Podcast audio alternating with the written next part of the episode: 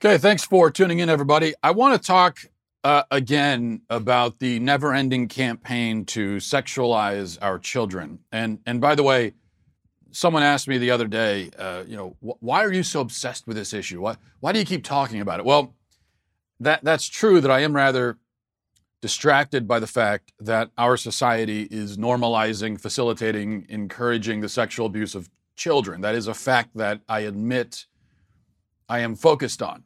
Uh, and so, my question back to anyone who asks that question of me is why aren't you focused on it? Uh, can you can you name, let's say, ten issues that are more important? Okay, so now an article in the Daily Wire, this written by Josh Hammer. It says on Facebook, Fairfax County, Virginia School Board candidate Priscilla De, uh, Stefano, De Stefano, let's call her. Let's just call her Priscilla sounded the alarm on the news that unless parents opt out, children in the county would be mandated to take the Fairfax County Youth Survey.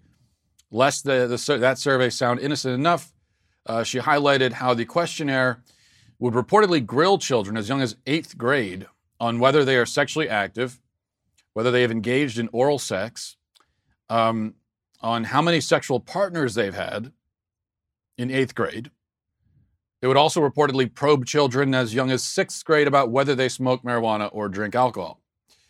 This is her Facebook post. She says, starting this week, 6th, 8th, 10th, and 12th graders will be given the youth survey unless you opt them out. The sixth grade survey asks about drug use, like if they've ever huffed aerosols to get high. Uh, please look through it to see if you're comfortable with, uh, with your 11 and a half year old being asked the 84 questions of the survey. Um, and then she noted how the Fairfax County survey is even more intrusive the eighth, tenth, and twelfth graders are asked much worse questions, like if they've ever if they've ever if they've ever used heroin or LSD, their prescription drug use, and their sexual activity, like if they use condoms, if they've had oral sex, and how many sexual partners they had. Uh, and then Josh uh, Hammer notes that a similar story unfolded last month in Ca- North Carolina when a survey given out to local sixth graders required or inquired about the student's sexual orientation. Local ABC affiliate ABC 11 reported at the time the mother of a Terrell Lane sixth grader is upset after a survey given to her son included a question asking about his sexual orientation. Sixth grader. Why are you asking 11 year olds these questions? asked Connie Joe Hutchinson. The program is called Shifting Boundaries, which is a very apt name and quite uh, Orwellian. Shifting Boundaries, which is funded through a federal grant. In the survey handed out to students, the sixth, the sixth uh, question asks, What is your sexual orientation?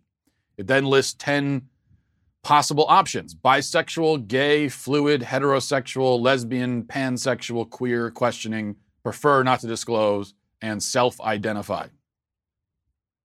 So these are 11 year olds being asked if they are pansexual. Okay. So uh, there are a couple things happening here. First of all, uh, we see again the normalization of this kind of activity among kids. You know, the thing is, when you even so much as ask a kid, "Have you done X?" Um, the implicit message that you're sending is what you're really saying is X is an option, or people do X, or even you're weird if you haven't done X. So when you go to eighth graders and you say, Have you had oral sex? you are essentially suggesting it to them. And that's that's not an accident. It, it's called normalization. It's called you saying, Hey, people your age do this kind of thing, and that's okay. But you know, there's something else here too. There's another message being smuggled in. Smuggled in, well, I don't even know if you could call it smuggled because it's so conspicuous and they're, they're barely trying to hide it. But that message is, is that the schools, the teachers have a right to this kind of information. So when, a, a, when an adult asks a question like this to a child, the message to the child is the message from the adult is I have a right to know these things about you. And it is appropriate for you to discuss them with me. It, it, this is literally what pedophiles do. This is how they groom their victims. The point is to break down boundaries. They call the program shifting boundaries. That's, yes, exactly. And that's what sex offenders do. You know, sex sex predators break down boundaries, make the the victim think that it's safe and healthy and appropriate to be talking about these things with uh, this adult. And of course, it's not. It's not appropriate. Among all the other problems with this stuff is the issue that as an employee of the school system, it's none of your damned business whether these kids are sexually active or or what they're doing as as far as that goes. It's just it's none of your business. Why would it be your business? Why should you be having this conversation? Just because the kids come to you to learn the ABCs and one, two, threes, why does that automatically mean that you get to know everything about them? And why do you need to know everything about them in order to teach them that information?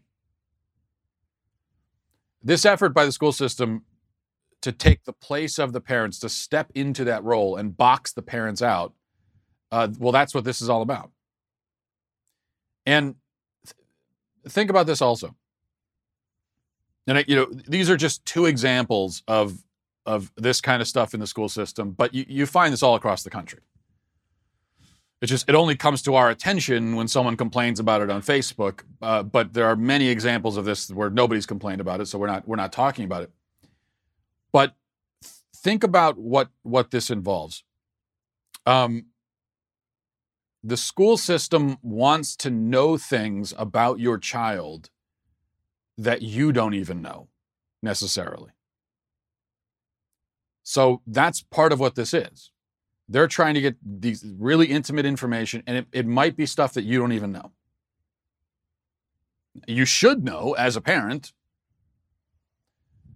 Uh, you should be having those kinds of conversations with your kid, or, or at least, well, I wouldn't be having the conversation in the way the school system does.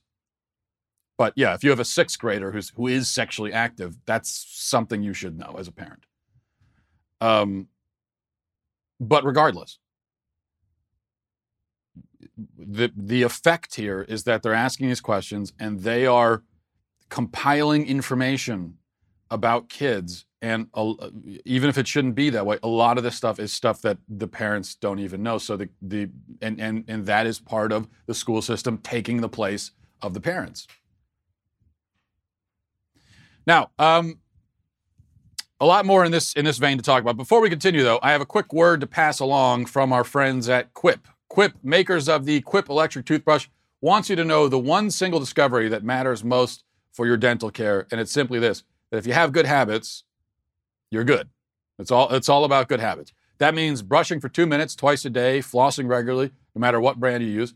Quip makes that simple, starting with an electric toothbrush, refillable floss, and anti-cavity toothpaste. Quip's electric brush has sensitivity sonic vibrations with a built-in timer and 30 second pulses to get to guide a, a full and even clean. Uh, the Quip floss dispenser comes with pre-marked string to help you use just enough. Plus, Quip delivers fresh brush head uh, floss and, and toothpaste refills to your door every three months with free shipping. So your routine is always right, and you can maintain those good habits. Again, that's, that's what this is about.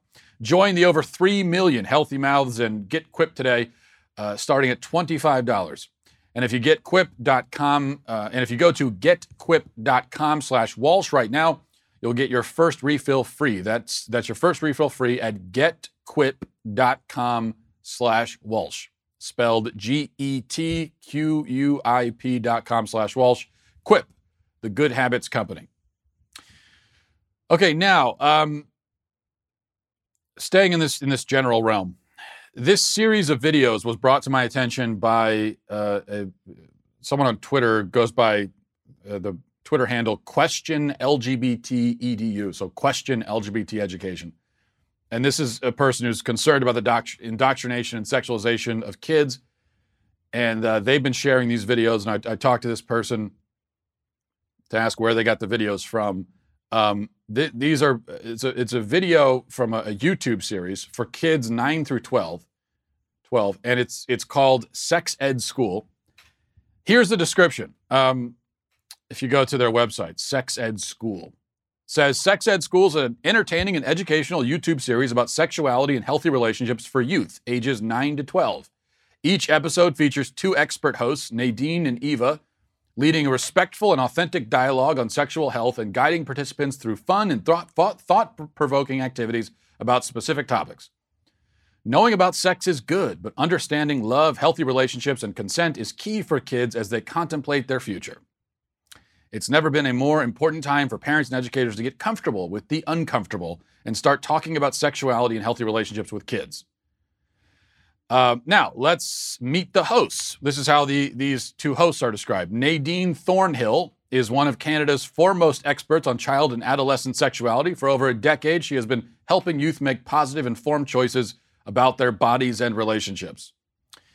Um, in her spare time, Nadine enjoys escape rooms, weekend hikes with her family, and watching bad television with her fur baby, Albus Dumblecat. Of course. Eva Bloom is a sex research and online sexuality educator. She has a master's focusing on the social psychology of sexuality with interest in technology. Uh, she's also the creator of the inclusive, evidence based YouTube channel for young adults, What's My Body Doing? She's a winner of a Planned Parenthood Toronto's Choice Award 2017 for excellence in sexuality education. Uh, Eva can be found dancing her heart out at Zumba class, scooping out new threads at her local consignment store, or trying out new ways to make vegan cheese. Now, this is this is real, guys. I'm I'm 98% sure this is real. Uh, e- even though if I were to invent someone who made a who's who you know a person who's making sex ed videos for kids on YouTube, if I were to invent a fake person, it would be exactly that. It would be Eva Bloom with the vegan cheese and everything. But I did go to her Twitter, and it appears to be real. In fact, um, in fact, I saw on her Twitter, in case you're interested, that she's she's also giving a sexting workshop. So you can you can go to her, pay her money to attend a workshop and find out how to sext if you're interested in that. Well, these are the two people making sex ed videos for kids featuring kids. And it's as hideously insane as you're expecting it to be. Um, here's a clip put together by by that Twitter handle I mentioned, and they added some captions of their own, some critical captions that obviously aren't part of the original. But anyway, here's a here's a clip. Hi, I'm Nadine, a sex educator. And I'm Eva, a sex researcher. I use the pronouns she and her because I'm a woman, and when I was your age, I used to be a girl. Gender is how you feel on the inside about whether you're a boy or a girl, a man or a woman. If you're non binary, feel like neither or both. People can also be fluid, feel more like female, more like male, on a, based on a different day or time. It's really individual. Absolutely. Everyone born with a vulva is a girl. True or false? Or identifies as a girl. Not everybody is sure, and that makes sense. But our genitals actually don't determine our gender. So some people born with vulvas can be boys. Let's learn a little bit more about gender. We actually have an extra special visitor to Sex Ed School. I have been through the spectrum, if we were to say a spectrum of like boys and girls, uh, I have been everywhere in between. I was born a girl, and then when I was two years old, I told my mom for the first time that I was a boy. And uh, I think that I framed it, I don't remember it, I've only been told stories, but I framed it because my brother's middle name was the same as my dad's. And so I insisted that my middle name was also the same as his. Uh, but back in the day, there was no talk shows and there was no internet, there was no resources. So she just ignored it. And then nothing happened for many, many years. And then it still took me a long time into my 20s before I decided to transition. Well, a few gem gems in there. Um, people can feel more male or female based on the day or time. Did you catch that? One of those. I, I think it was Eva Bloom that said that. One of them said it. it, it, it you can whether or not you're male or female can actually change with the day or time. So, you know, maybe you feel more male at uh, one o'clock in the afternoon on a Thursday, but at seven o'clock in the evening on a Sunday, you might feel more like a female. Of course, these kids, because they're kids, uh, don't ask a simple question like, well, what does that even mean? What do you mean feel like a male or female? And how do you know that the feelings you're having are male or female feelings? And to even be speaking about male and female feelings, are you not reinforcing gender stereotypes? I mean, if you're saying that okay, if I'm if I if I happen to be feeling particularly sensitive and, and emotional right now, that's a female feeling. That must be what you mean, but doesn't that reinforce all the sexist gender stereotypes and stuff that you've been trying to break down? Now the kids aren't going to ask that question. The kids are going to sit there and they're going to listen. And they're going to assume that whatever the adult is telling them is probably true. That's how kids operate. Kids kids have to operate that way in order to survive. Where it's just it's hardwired, it's built in. As children, you just basically believe whatever an adult tells you. Because as a child, if you were only going to follow the instructions that you understood, or if you were going to require that you fully understand everything before you go with it, then that's just not going to work because kids don't have the capability of understanding even things that make sense. So a child has to, at some level, just sort of defer to the adults around him. The problem is if the adults around him are insane, that's going to be a problem. And then uh, uh, the woman at the end there says that she realized she was a boy at two. Two years old. Two. Do, do you have any idea how young two is? Two years old is when she came to this realization. Now let's continue this journey with, with the woman who discovered she was a boy at, at two. Watch this. Yeah. If you were a girl when uh, like you're little, how did you like change to become like a boy? Uh, uh, so in my 20s, um, for my personal journey, I started with hormones, which is what changed my voice a bit, and it um, changes your body a little bit. Yeah. Like now that you have a bit of a beard. Yeah. So that is because I'm on testosterone. So like do you have male or female parts? Um, I'm sure a lot of people ask, or a lot of people are wondering that. Uh, for me personally, I have had top surgery, which means that uh, I had the technical term is a double mastectomy.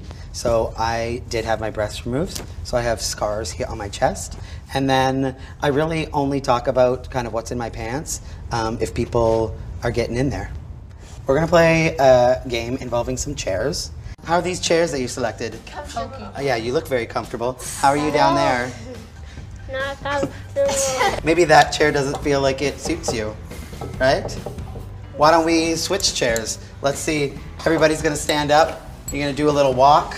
I'll try this. You're gonna walk it out, and then I'll ring the bell. And you walk. Walk it out. Walk it out. Sashay. Oh, I don't want to go in this chair. Oh my lord. So we are we are now comparing biological sex to a game of musical chairs. And choosing a sex is like choosing which is the most comfortable chair. That's the illustration we're being given here. That your your physical body um, is no more significant than a chair, and in fact is just as arbitrary as the chair you happen to be sitting on. And then changing your body is as simple as just getting up and sitting in a new chair. Leaving out all the stuff about how you're mutilating, you're getting expensive sh- surgery, permanently mu- mutilating your body. I mean, the thing about sitting down in a chair is that yeah, you can just you're going to get you're sitting in the chair for a second, you can get up and sit in a new chair. Um, but if the chair is being surgically attached to you, that's a different story, right? and that's what's being left out here. So if this if this game was to be uh, at all accurate, then uh, the, the chairs would have to be surgically attached to you, and then it's not quite so easy to pick a new chair. But of course, the entire analogy doesn't work at all because your body is nothing like a chair. Uh, that's just that's just not how it works. And th- this is what this is one of the many things that is impossible to understand about this way of thinking, because most of the people who subscribe to this and would say something like, well, maybe you, you have the wrong body or your body doesn't work for you. Most of the people who say that are, you know, they're not they're not like devout Christians, religious people. Um, most of them are going to be basically secular, materialist. The point there is that from that perspective, in that worldview, all you have is you you are your body. You're, you're not anything but your body. That's all you are. So when you talk about you, when you when I if I were to say me, the only thing I'm referring to is just my body. So for me to say that my body is the wrong body doesn't make any sense. What I'm what I'm what I am then saying is I am the wrong me. This me is the wrong me. I should be a different. What that's nonsensical. The only way you can begin to make sense of this is if you introduce a concept like a soul. And then you could try to say, well, I've got a, uh, you know, I'm a, I'm a female soul stuck in a male body. The problem there is that, first of all, you're coming up with a relationship between body and soul where the body is just, in fact, you heard it there, is just a vessel that contains your soul, which is not how it works. But also, okay, you've introduced soul, now you've introduced God, okay. And so now you're saying what? God accidentally put the wrong soul in the wrong body? He, he made a mistake on the assembly line? So once you once you introduce soul, it still doesn't make any sense because now you're suggesting that God made a mistake in how he matched up the soul and body, and the only way to fix it is to mutilate your body.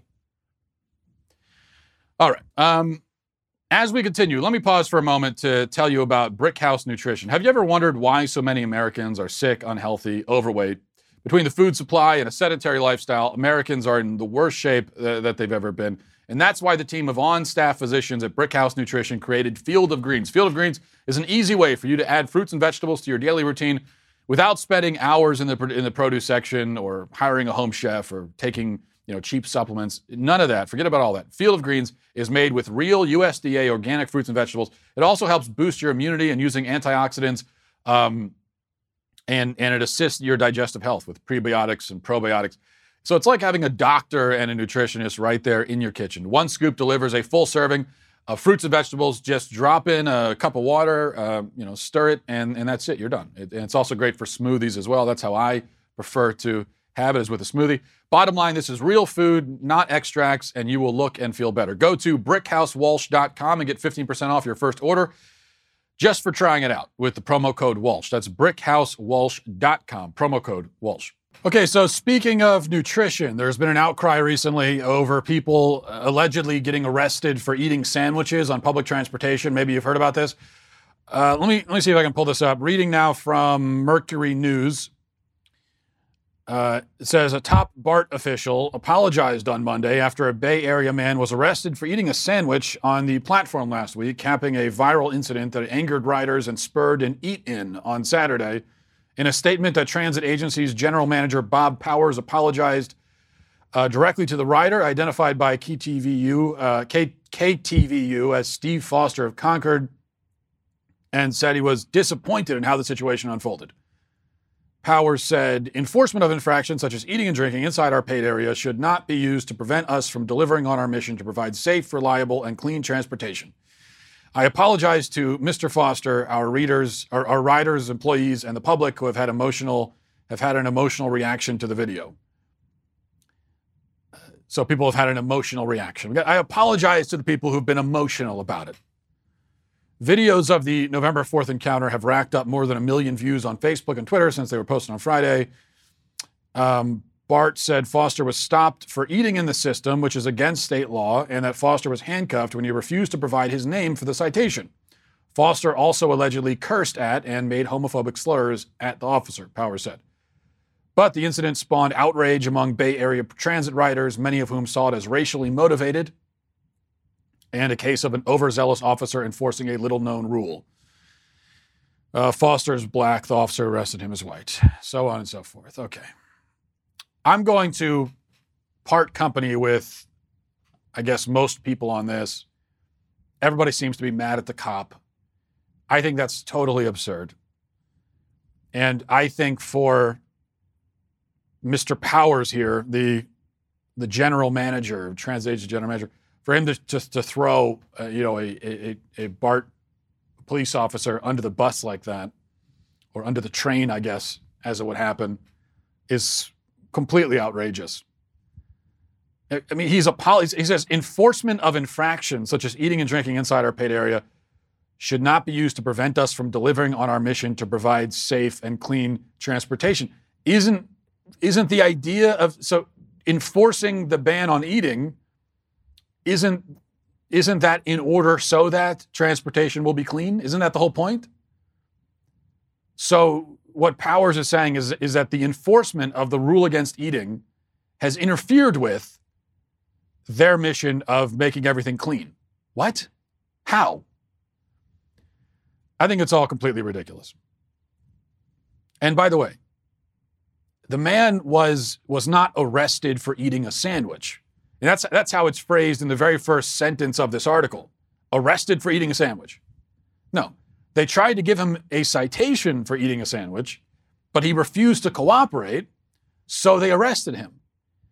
Now my question is, what else are they supposed to do? If they try to cite you and you refuse to accept the citation or to give your name, are they supposed to just throw up their hands and say, okay, never mind, sorry to bother you? If you get pulled over for speeding and the cop asks for your license and registration, should it be an option to just say, no, I'm not giving it to you? And then, and then if you say that, should the cop just leave? Can I really do that if, if a cop asks for my license? Can I say, no, not going to give it to you? No. And then, and then the cop walks, simply walks away. Oh, turns out he doesn't want to give his license. Yeah, no, he doesn't want to give his license. No, he doesn't want it. Oh, oh, you, you're saying you don't want a ticket. Is that what you're saying? Yeah, yeah, I'd prefer not to have a ticket. Well, then never mind. Be on your way. Be on your way. I, th- I thought maybe you wanted one, but if you don't want one, then never mind. Is that how law enforcement is going to work? No, if you're if you're going to do law enforcement that way, where the the law where the, where the lawbreaker has the ultimate say in whether he'll cooperate with enforcement, if that's the way it's going to work, you may as well not even have law enforcement officers anymore, and you may as well not even have the law anymore, because it's effectively moot. Now, you might argue that this is a dumb law, that it's a dumb nanny state law and uh, and and that this is not how you know law enforcement should not be focused on this kind of thing. That's a fine argument. I'm not necessarily ag- disagreeing with it. I don't necessarily agree with it either because I actually think that having a rule against eating on public transportation, I think there's an argument to be made for that. Because the fact is that people are slobs, and so if you let them just eat wherever they want, you're going to end up with trash and food all over the place. It's the same reason when you get into a, a- an Uber or a cab, usually there's a sign that says, please don't bring food or drinks in here. That's not an issue of law, that's just their own personal rule. But why do they have that rule? They know people are slobs, and if you bring in food, you're probably going to spill it or you're going to leave the trash. And so I don't want to have to deal with that. So I, I think that people are acting like it's crazy to have a rule against eating on public transportation. I don't, I don't think it's crazy. But all in all, I'd probably agree that this is uh, not something that the state necessarily needs to get involved in, and we don't need to have officers focused on this. But the police don't write the laws, okay? They aren't the ones you should be yelling at. Lawmakers make the law. That's why we call them lawmakers. Police are law enforcers. So it's not, they don't have any input whatsoever into the laws themselves. And it's also not up to them to decide which laws they prefer and then only enforce those. We don't want them to do that. No, they just enforce the law. If you don't like the law itself, go talk to the nanny state politicians who put it in place. This police officer is a transit cop. His whole job is to enforce laws on public transportation. That's what he does. That's his entire job. And provided that the laws are not flagrantly immoral, okay, if there was a law that said that uh, that that like everyone in a flannel shirt has to be thrown in front of a train or something, then I would agree that that's a law that the police officers would have a moral obligation not to enforce. Because I'm just following orders is not an excuse to do objectively immoral things. A law against eating a sandwich on the train is not immoral. You could say it's stupid, frivolous. It's not immoral. There's, no moral uh, conflict here. And if I was a police officer and I knew that my job hinged on enforcing laws like that. I'd enforce them. I'm not going to get fired so that you can eat a sandwich on the train. Why should I? It's not that important. Um, so this is this is who you should take it up with. Don't like the law. Take it up with the people who made the law. What I don't get is that with, with, with every time it, it's we're always focused on the people enforcing the law, and the people who make the law get off the hook.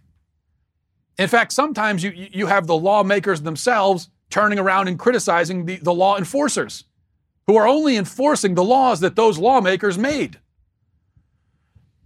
I, I got pulled over recently for going 45 and a 30. Uh, personally, I think it's really dumb because the section of road that I was on was uh, it, there's no reason for it to have a 30 mile per hour speed limit. It, there was no no houses around. It wasn't residential. There were no schools. Um, it was just kind of a straight back road chunk of, of, of road there. And uh, I didn't see any reason for it to be 30 miles an hour. I think the speed limit should have been 45 or 50. But it wasn't. It was it was uh, 30, and I was breaking the speed limit. I got pulled over. I didn't get mad at the cop for pulling me over. Why would I? It, he's he's sitting there. It's his job to enforce the speed limit. I broke the speed limit, and so he pulled me over. It's really simple. I didn't start crying about how I'm being picked on and you let all those other people speed, but you pulled me over. Yeah, probably. Yeah, a police officer can't pull over literally every single person who speeds, but they're going to get a few of them. And uh, if you might be one of those people, and it might be your unlucky day, to start crying and acting persecuted about it, like this guy is with the sandwich. Look, it's a you might not like it. That's the law. You broke it. it. It's not like you have some sort of constitutional right that you're taking a stand for. All these people that are doing the eat-in, taking a stand for their right to eat on. You don't have a right to eat on a train. Someone actually said to me on, uh, a, a, few people on Twitter uh, brought up, said that this is a, a, constitutional issue. And one person even said that when I said, that, well, okay, no, you don't really have a constitutional right to eat on, they, they, someone said, well, where does it say in the Constitution that you can't eat on a train? Someone actually said that. Not joking. I don't think they were joking. They were being serious. Um, and if you don't know what the problem is with a claim like that, then I'm not going to explain it to you. But in any case, it's it's it's not. You know, this is not an issue of rights or First Amendment or anything. It might be a frivolous, and stupid law, just like the 30 mile per hour speed limit on the area that I the, that that part of the road that I was on. I think that was frivolous and stupid, but it's the law and it was being enforced. I'm not saying that we should just accept every frivolous and stupid law. I don't think that at all. I'm saying we should take it up with the people who make those damn laws. That's where we should that's where we should bring our grievances. So, if you're going to have an eat-in or something, if it's that important to you, which frankly I don't know why it is that important, um, of all the things, I think something like the speed, I, I, think frivolous speed limits that are there only to, to trick you into speeding so that the state can take money from you. I think that's far more outrageous and more worthy of our outrage than a rule against eating on a train. But that's just me. In any case, if it is that important to you, then why aren't you going to the state capitol, um, finding where the lawmakers are and having your eat in there? So that's what doesn't make any sense. I, I, I used to live uh, in a beach town, and there were all kinds of dumb laws. Uh, every beach town has them, tourist areas. All kinds of dumb laws about what you can and can't do on the beach. For example, you can't drink alcohol on the beach. I always think that's pretty stupid. But and and there would be cops on the beach enforcing these laws. I didn't get mad at the cops for enforcing the law. They are cops in a beach town, just like this is a cop, a public tra- who works in public transportation. This is what they do. They, they have no choice but to enforce the laws in this area. That is their job. So with the beach town, I got mad at the local officials who came up with these stupid rules. And that's where the anger should be directed. Another dumb thing people do is when they go, they say, um, well, why is he focused on this when he could be out arresting murderers and rapists. Oh, it's really that simple, huh? So a cop could just hop into his car, go downtown, and arrest 16 murderers and 27 rapists before lunch. Is that how you think it works? Why don't you go arrest some murderers? Yeah, I'm sure they'd love to. It's not that simple. There's a there's a process you have to go through. Uh, he's, he's not Batman. He can't just show up and use his grappling gun, leave a guy tied to a lamppost. Okay. No, there's a, to to arrest murderers. There's investigation. There's there's a whole process that goes into it, and it's that's just not how policing works. Now, I'm not a police officer myself. I'm not familiar with all the procedures. Anyone who is a police officer, uh, maybe you can fill me in on this. But my understanding is that you know you don't start your day down at the station, and the police chief says, "Okay, go arrest some people," and then you just get in your car and go wherever you want and try to arrest murderers. My understanding is that it doesn't work that way. You have certain specific things that you're supposed to do and areas that you're patrolling and certain, you know, that, that, that's my understanding. So the guy on the train, the cop on the train, uh, I, am sure he would have loved would love to arrest a murderer if there was one to arrest, but there probably wasn't. Now, if you have evidence that this police officer walked right past a guy in the process of being murdered and didn't say anything so that he could yell at the at the dude with the pastrami sandwich. If you have evidence of that, then I will totally agree that we should be really mad at this cop. In fact, cops probably go to jail for negligence. But I don't think that's the case. I think that he was just there enforcing the law. He was a guy breaking it. He didn't arrest him.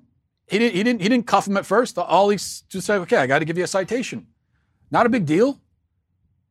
Okay, we're not, this isn't, we're not making a, a huge thing of it. But you did this. I'm right here watching you do it. I'm a police officer, so I'm going to cite you for it. I don't know. Same with it's like anything else. It's like it's like getting mad at the at the the meter maids, the, the people that give you parking tickets. You, you come out, you see someone putting a parking ticket on your car, you, you start yelling at them. People do that. What are you yelling at them for? If you really think that it shouldn't have to, it shouldn't cost you anything to park in this particular area, which maybe it shouldn't, depending on the situation, then don't talk. Why are you talking to them? This, this, they're just doing their job. Okay. So I just, I'm not going along with that outrage. I'm afraid to say. I'll, I'll meet you guys for the next outrage. I'll catch up with you later. Okay. Let me know when there's a better outrage and I'll be there. Let's go to uh, emails. MattWalshShow at gmail.com. MattWalshShow at gmail.com. Uh, let's see here. This is from Kimball. Says, Hi, Matt.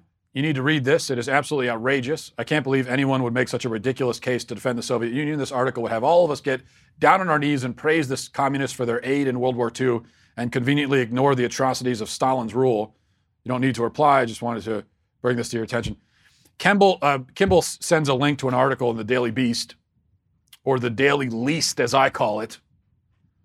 No, actually, I don't call it that. I apologize. That's a that's a boomer move. That's the ultimate boomer move. To come up with some corny but insulting nickname for people and things you don't like, like a uh, Bozo is a member of the Demon Crap Party that always gets favorable coverage in the New York Slimes and the rest of the lamestream media. Anyway, so uh, the Daily Least article is titled Nine Reasons to Thank the USSR How We Got the Cold War, War Wrong. Nine Reasons to Thank the USSR How We Got the Cold War Wrong. So I did read this after it was sent by Kimball, written by a guy named Brian T. Brown, who just wrote a whole book on the Cold War. He's allegedly, I guess, a historian which is it's like if someone who pretends to be a real historian wrote an article titled Actually Hitler is Good. And, and that comparison is completely fair because Stalin was just as evil as Hitler, if not more evil. And the Soviets murdered, well, more people in the end, um, though that's because they had a lot more time to do so. So the nine points that he makes about why we should thank the USSR and why we got the Cold War wrong And that is his case, remember. He's saying that we got the whole thing wrong and that viewing ourselves as the good guys is wrong. And, uh, and, and, and so, what evidence does he bring to bear for that? First, he brings up the Eastern Front in, in World War II, all the sacrifices made by Soviet troops, and the fact that so many were killed. Uh, many more Soviet soldiers were killed than were American soldiers. And, and that's, that's true. But nobody is saying that there was no physical courage among Soviet soldiers. There was obviously quite a bit of it. That's no one is claiming otherwise. It, it's the USSR, it's that government, that regime that didn't value the lives of its own people and that just fed them into the meat grinder with no regard for them. And then when they got home, as Solzhenitsyn recounts in Gulag Archipelago, when they got home, many of them were shipped off to labor camps for the crime of being potentially exposed to Western culture. Stalin was worried that they got a, they got to look at Western culture maybe if they came in contact with American troops or something. And now they're going to see how cool the West is, and they're going to want to be Western. And so when they came home, he would just ship these guys off to, to labor camps for 5, 10, 15 years. So if you want to point out um, all of this as evidence that people living under Soviet Russia were persecuted and many of them were good people who didn't deserve that kind of treatment, then yes, I would totally agree. But that's not the point. That's not the argument. When we talk about uh, the Soviet Union being evil, we're talking about the regime. We're not talking about all the people, many of whom were being persecuted and oppressed themselves. And then uh, from there, he goes into more about what the Soviets did during World War II, and he complains about McCarthy, and he says America did some bad stuff too. And that's the whole case, basically. That's, that's it. Amazingly, the word gulag doesn't appear anywhere in this article. He just completely skips over it, leaves it out. He's trying to rehabilitate Stalin and doesn't even bother to mention the labor camps where millions of people were shipped off and tortured, starved, beaten, raped, and killed. He just completely ignores it like it didn't happen. It's it's embarrassing. And the Daily Beast obviously does not value its credibility at all, probably because it knows it already has none, so might as well just go for broke, I suppose. Okay, uh, this is from Nathan. Says, "Hey Matt, this is Nathan. I'm from Utah. My question is regarding my relationship of two years with my now fiance. We've had issues for a while, but I'm starting to doubt the solidity of our relationship and if it's worth working out. I love her, but she can also be controlling, and I'm starting to feel like I have no say in relationship in, in, and freedom in my relationship. I've tried to bring this up to her, but it always backfires on me and becomes my fault. I don't want to make this seem like everything in our relationship is her fault, but I've definitely contributed. Uh, but I feel like I'm not as happy as I used to be. We still have amazing times together. Just I feel like they may not be enough. I would appreciate your input of, on what I should and can do. Okay, now I have to put on my Dr. Love hat again. It's invisible. It's an invisible hat. I've been getting a lot of these uh, relationship advice emails recently, and I'm not exactly sure why. The fact that I convinced a woman to marry me for some reason, somehow, I was able to do that. Um, that I don't think it makes me an expert in relationships.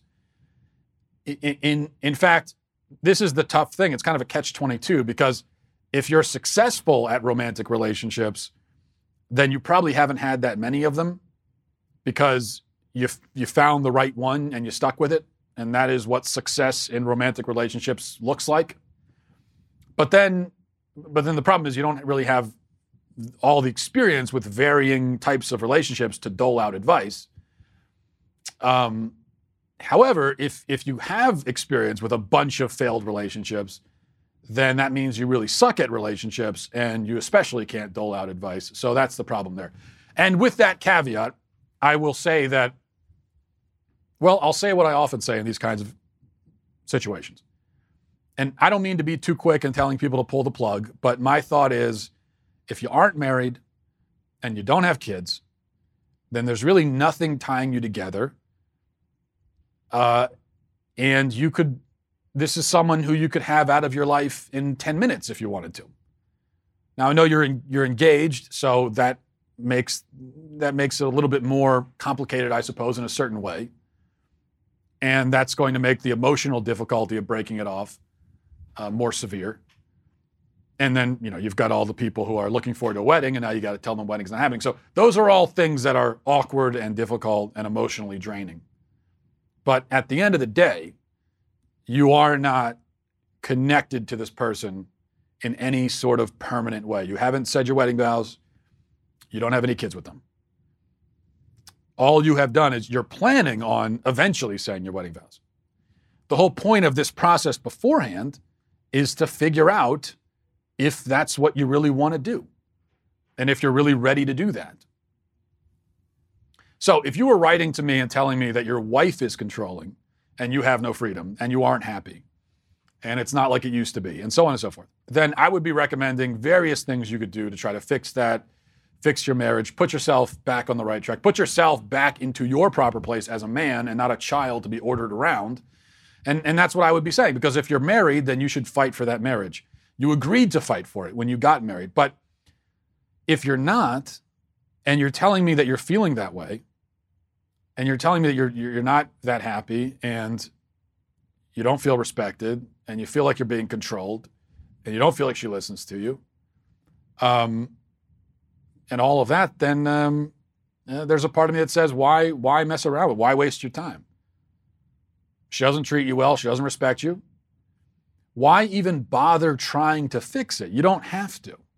That's the thing. When you're married you have an obligation. If there's an issue and there will always be issues that come up, you have an obligation to try to fix it. If you're not married, you don't have that obligation. And so if you come up against something and you say, this, you know what, this is just, this is probably more trouble than it's worth.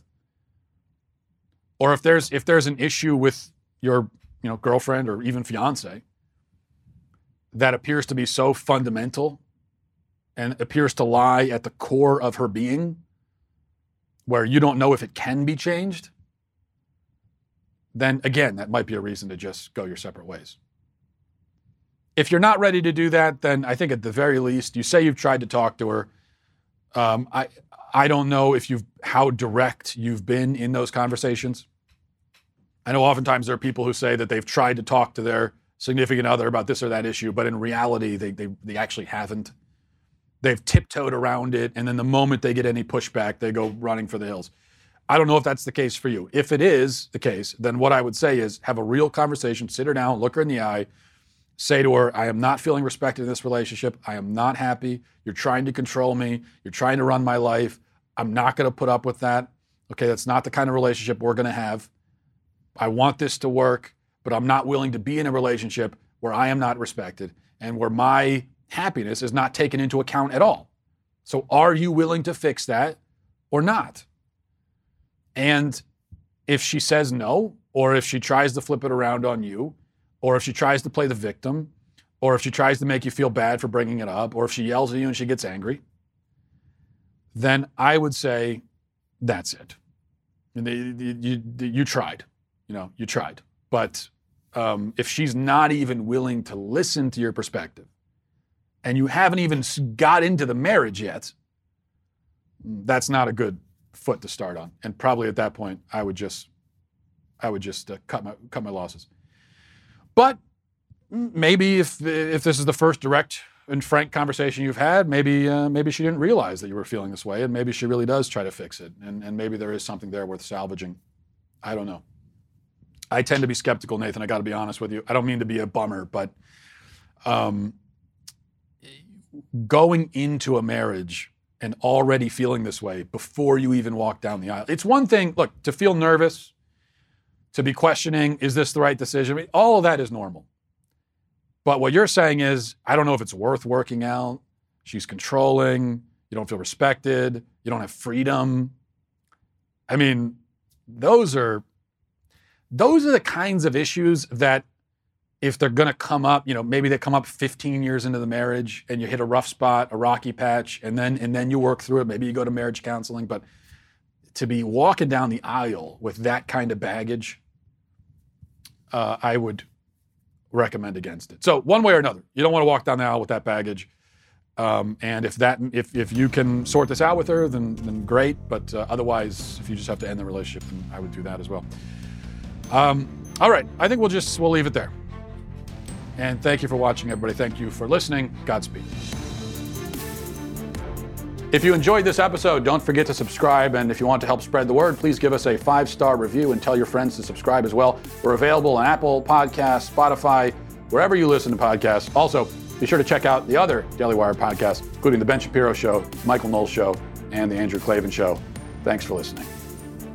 The Matt Walsh Show is produced by Sean Hampton, executive producer Jeremy Boring, senior producer Jonathan Hay, supervising producer Mathis Glover, supervising producer Robert Sterling, technical producer Austin Stevens, editor Donovan Fowler, audio mixer Mike Coromina.